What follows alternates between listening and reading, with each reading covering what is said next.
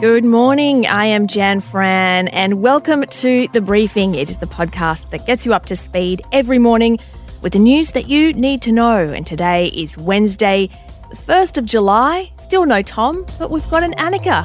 Hello, Annika.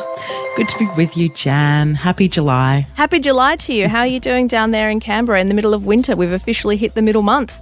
Look, it's not great. I thought we'd had the most mild, beautiful June. Something's happened overnight. I've woken up. It is freezing, uh, but only eight weeks to go. That's how you get through a Canberra winter. It's just the countdown is on. Get through it. Well, it's freezing in Canberra. It's very hot in Siberia, as it turns out, which is where we're going to head a little bit later in the show for our briefing topic.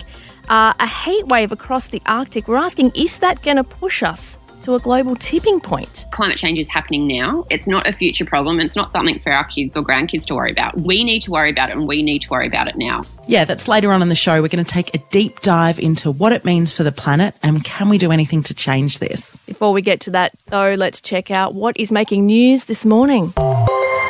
Well, Melbourne's coronavirus hotspots are going back into lockdown from midnight tonight. This applies to 10 postcodes and 36 suburbs in and around Melbourne. Premier Daniel Andrews is hoping this will curb a coronavirus outbreak in the city. 64 people tested positive in the last 24 hours, and that brings the total active cases in Victoria to more than 2,000. Uh, there have been some 233 new cases of coronavirus since last Thursday. That is an unacceptably high number and one that poses a real threat to all of us. Uh, it is incredibly important that we take some next steps to deal with this challenge right now.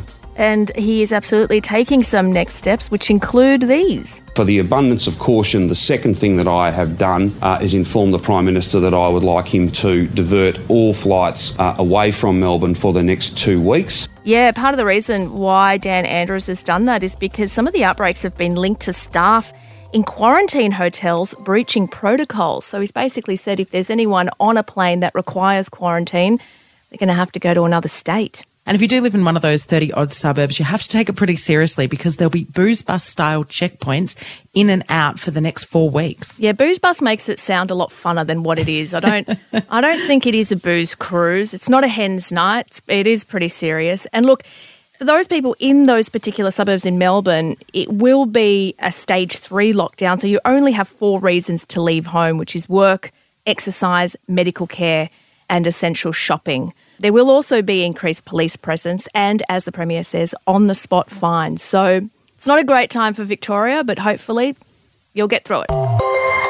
Well, as one state locks down, another one opens up almost. Queensland is reopening its borders in nine days to everybody but Victorians. Yeah, here's the Queensland Premier Anastasia Palaszczuk. From this Friday, July 3 at 12 noon, anyone who has travelled from Victoria, including Queenslanders, will be prevented from entering or will have to quarantine at a hotel at their own expense for two weeks. Oh man, that is not easy, especially for Victorians wanting to see family and friends in Queensland. She's not the only Premier to take some tough measures on Victorians. We are increasingly concerned about the outbreaks which are occurring in Victoria, and so we are not in a position to remove our border on the 20th of July. That was South Australian Premier Stephen Marshall there. The New South Wales Premier Gladys Berejiklian says while borders are not technically closed between New South Wales and Victoria, to exercise caution and she doesn't want Victorians flooding into the state. You are the boss of who comes into your home. Do not allow anyone from a hotspot in Melbourne or from Greater Melbourne to come into your home. You have the right to say no. Please, uh, if you're a loved one, a friend, or a family member, please don't come up at this time. Yeah, that is going to make uh, family reunions or family occasions a little bit awkward in the state of New South Wales, I think. I guess the reason why she's probably taking a little bit of a tough stance is because New South Wales is preparing to ease restrictions today. Indoor venues will no longer be restricted to 50 people. So there's no upper limit, but you will still have to maintain a one person per four square metres rule. However, that's measured.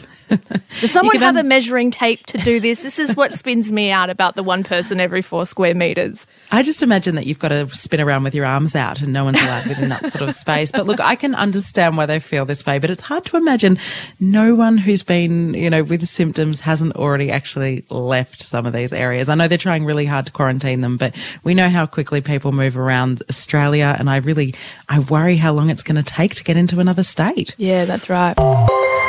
Well, we can't travel internationally just yet, but Aussies are now officially welcome back in the European Union.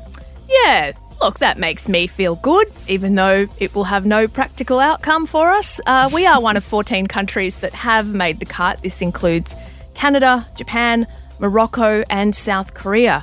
Um, no surprises that the US was left off that list, though.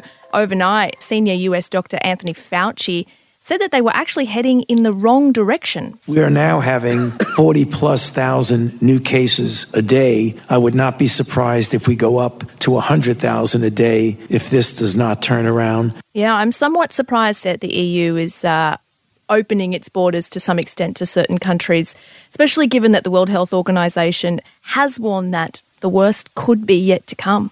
It does seem a little strange, doesn't it? You know, especially after seeing those pictures come out of Italy over the last few months. But, and it also implies you can just get on a plane directly and get there. That, you know, when you're traveling from Australia, you don't have to have stopovers on the way. So, look, Yeah, that's sounds right. like a logistical nightmare, but good luck to anyone that wants to give it a go.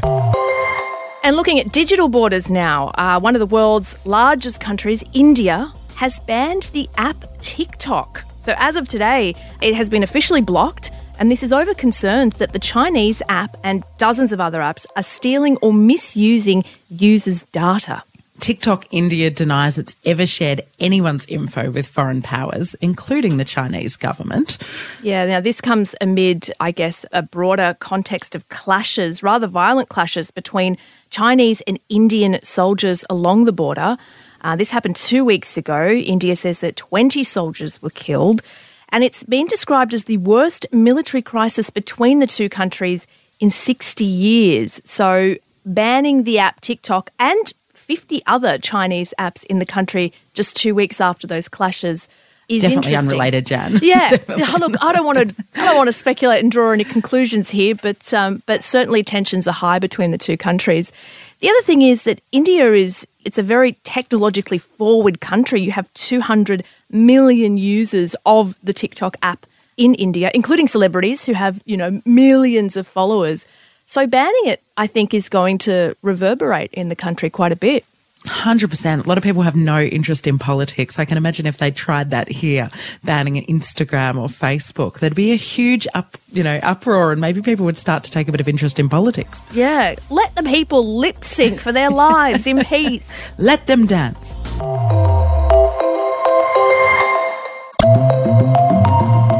This story starts in the Siberian town of Verkhoyansk, notorious for its bone chilling sub zero temperatures. And when we say bone chilling, we do mean bone chilling. So the lowest temperature recorded in this town was minus 67 degrees Celsius. That is freezing. But this June, something very unusual happened. A town in Siberia has recorded a record high temperature. A heat wave of historic proportions occurring in the Arctic. Verkhoyansk, the pole of cold. In Siberia on Saturday, 38 degrees Celsius. The Arctic is feverish. One of the fastest warming parts of the planet. Likely the warmest temperatures ever recorded. So the temperature in Verkhoyansk reached 38 degrees, which was 18 degrees hotter than the maximum daily average for June in that part of Russia. Unsurprisingly, this set an all time temperature record for the region and prompted fears about the long term consequences of Siberia's recent heat waves and consistently high summer temperatures. Now, we've known for years that the Arctic is warming at twice the global average. And one side effect is that the permafrost, now that's the frozen ground across the Arctic that melts and refreezes every year, is permanently shrinking. And what's got scientists really worried is that it's no longer thawing gradually, at least not geologically speaking, and it's allowing masses of carbon that's been locked under that frozen dirt to escape. Now, as someone who stopped doing science in year 10, I would like to know what does this mean for the planet and what, if anything, can we do to change it? So, fortunately, someone who has very much continued studying science, is here to help us answer those questions. Dr. Sarah Perkins Kirkpatrick is from the Climate Change Research Centre at the University of New South Wales. She joins us now. Good morning, Doctor. The hottest day on record in Siberia. Uh, should we panic here or are we staying alert, not alarmed? I think it's a bit of both. I don't like to panic when I see things like this because it really, you know, um, has a state of alarm about it. But it is like it's really concerning. It's not just the hottest day that they've had, but it's basically been hot there since January, and they've had temperatures since January. January on average eight degrees above their average. So it's yeah, it's not not necessarily been a heat wave, but this you know months and months of long heat. So that that's what concerns me more. Is yes, records are breaking. That that's extremely concerning. But the fact it's been so hot for so long up there as well, like that, I think that's more of concern. So why are we seeing much more severe sort of consequences of global warming in the Arctic compared to say the rest of the world? Yeah, so for a couple of reasons. Firstly, um, there's a lot of land in the northern hemisphere compared to the southern hemisphere, and that tends to absorb heat more easily and uh, heat up more easily than ocean, which is what surrounds most of the southern hemisphere. And also interactions with the ice and uh, changes in the ice um, and the land surface. So ice tends to reflect a lot more sunlight back to space than what land and, and dark ocean does. And as that ice melts, which has been an alarming trend or you know concerning trend over the last 20 or 30 years less sunlight's been reflected into space and more's been absorbed by the earth which is therefore heating up the atmosphere when it's re-emitted so that's that's the general physics about why it's heating up much more quickly than the rest of the earth mm. we hear a bit about permafrost um, so my understanding is it's it's sort of basically frozen ground. Can you tell us why that's so important and what actually happens when that starts thawing? You bang on the money there. That's pretty much what it is. It's just frozen ground, and it can freeze and unfreeze depending on the seasons. But what's happening now is more of it's unfreezing and it's unfreezing for longer. And within permafrost, there's a lot of methane and, and, carbon dioxide as well. So as it thaws out, that's actually being released into the atmosphere, which can then go on to increase the greenhouse effect even further. And on top of that, as the soil kind of unfreezes, it kind of expands and it affects the composition of the ground. So, for example, with all this unfreezing that's been happening because of this massive heat wave, uh, there was an oil spill up in the Arctic, which was they're blaming on the fact that the ground basically unthawed, which made their oil drums unstable and it all leaked out. So, if we don't stop this, how much greenhouse gas could escape through permafrost? What do we? Is there any comparable rate we can sort of compare what's happening there to? Look, that's a really good question. I don't think we have a good enough answer. It's, it's definitely an area of active research. Uh, every time something like this happens, there's scientists saying that, look, this is really concerning. We're trying to measure it, but we can't necessarily get a complete grip on it. It's, I guess, one of the unknowns of the impacts of climate change. It's, I guess, what we call a positive feedback loop. There's greenhouse gases in the atmosphere that's melting the permafrost, which is then releasing more greenhouse gases into the atmosphere, which goes on to increase warming. But exactly how much will be released, um, we're not 100% sure yet. So that seems like this sort of self perpetuating cycle. How do we can we even stop it? And is this reversible? And if so, what actually needs to happen to start reversing some of the damage? Look, the first thing we need to do, the very first thing, is reduce our emissions of greenhouse gases. And that can be done by many ways. The most important one, or the, the, the one that causes most of the warming, most of the emissions, is relying on fossil fuels. No, it's not the whole piece of the pie, but it's a large chunk of the pie. And that's what we need to do. The less greenhouse gases we have in the atmosphere, the less warming that will occur and the less intense or amplified these feedback systems will be. It's hard to say, you know, well, we, we know that, you know, we, we have limits on how much we can release. There's a lot of emphasis on in the next 20 years, we need to become a carbon neutral society or, or world, really. Um, that does sound drastic and it does take a lot of effort for that to happen. But the bottom line is the more we reduce our greenhouse gas emissions, the better off the planet will be and the less warming we will see. We hear that we don't have much time. You said 20 years there, and it's constantly that question of have we reached the point of no return? I want to know when we do the sort of calculations about how long we have to act on this, does that take in melting permafrost and, and the gases it could release? Is this something that has been calculated when looking at potential consequences? To an extent, yes, but when we don't know how sensitive that relationship is or how intense that feedback will be, it's hard to put it in completely. So it's not completely ignored. We're not like, oh, you know, that's too hard basket. We're not considering that. It's to what extent do we put that in? Um, ultimately, though, the more that's released from the permafrost melting in greenhouse gases, you know, methane and carbon dioxide, the less we can actually emit from our own activities, such as driving cars, burning electricity, that sort of stuff. So it kind of leaves us less wiggle room when we're counting our greenhouse gas emissions that may mean that we have less time to really reduce our emissions um, within a you know a reasonable amount. Yeah, I guess we're so far away from the Arctic. We're on the other side of the of the globe essentially, and I think sometimes when we hear about stories like this, which we've heard about for the last you know certainly years, if not decades. It's hard to kind of get a clear picture of how it might affect us in our day to day life. Can you paint us a bit of a picture of why permafrost melting and sea ice melting in the Arctic affects us here in Australia. Not to bring everything back to us, but let's do that for the minute.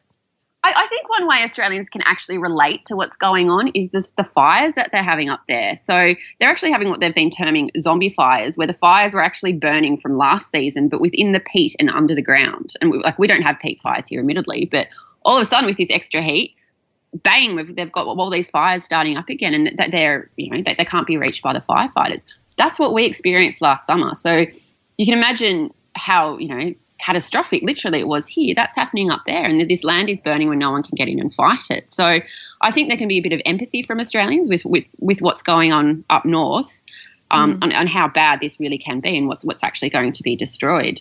In terms of what else it can mean for us it's another sign that the climate is changing and it's changing fast we're seeing heat waves increase everywhere, both in their frequency and intensity. And this isn't just another piece of the puzzle showing, you know, that that's happening. Mm. I heard some interesting research recently that people will look at an app on their phone to find out what the weather's doing tomorrow and they'll believe it. But when it's longer term or 20 years down the track, there seems to be some sort of skepticism about it. How do we sort of, I guess, sharpen the focus so that people realize that there will be consequences for this, whether that is more bushfires, I guess? How do you to people that this will affect our everyday life? Look, that's a really good question, and I don't think I have a silver bullet. It's something that I've struggled with myself over the, over the last decade or so. But what I always come back to, I come back to two points. One, that climate change is happening now. It's not a future problem. It's not something for our kids or grandkids to worry about. We, we need to worry about it and we need to worry about it now. And that's just not in terms of reducing our emissions. We're already seeing evidence that it's occurring now and quite strong evidence as well. So it's that's why we need to do something. We can't just wait for the future. It's we're well beyond that part. And secondly, you know, even if you know, this is I, this is a massive hypothetical, but even if it's not our fault that the climate is changing or it's not warming just because of our emissions. We're still damaging the planet. Ultimately, we're doing activities that's putting pollution into the atmosphere.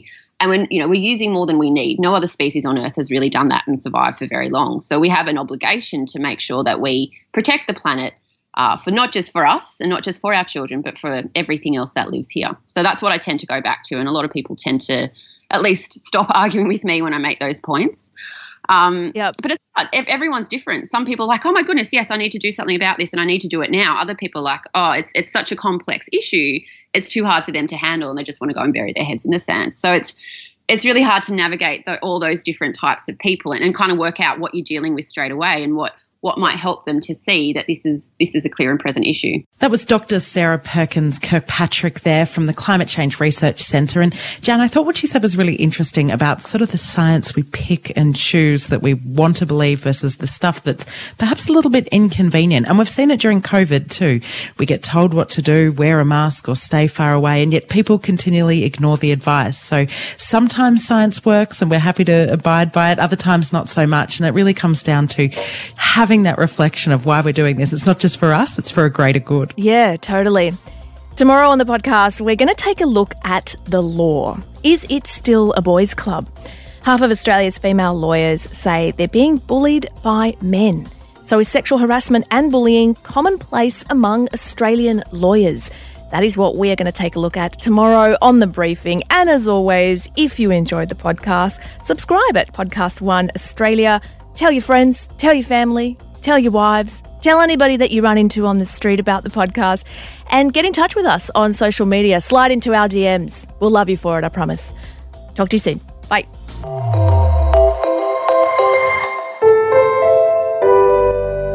A Podcast One production.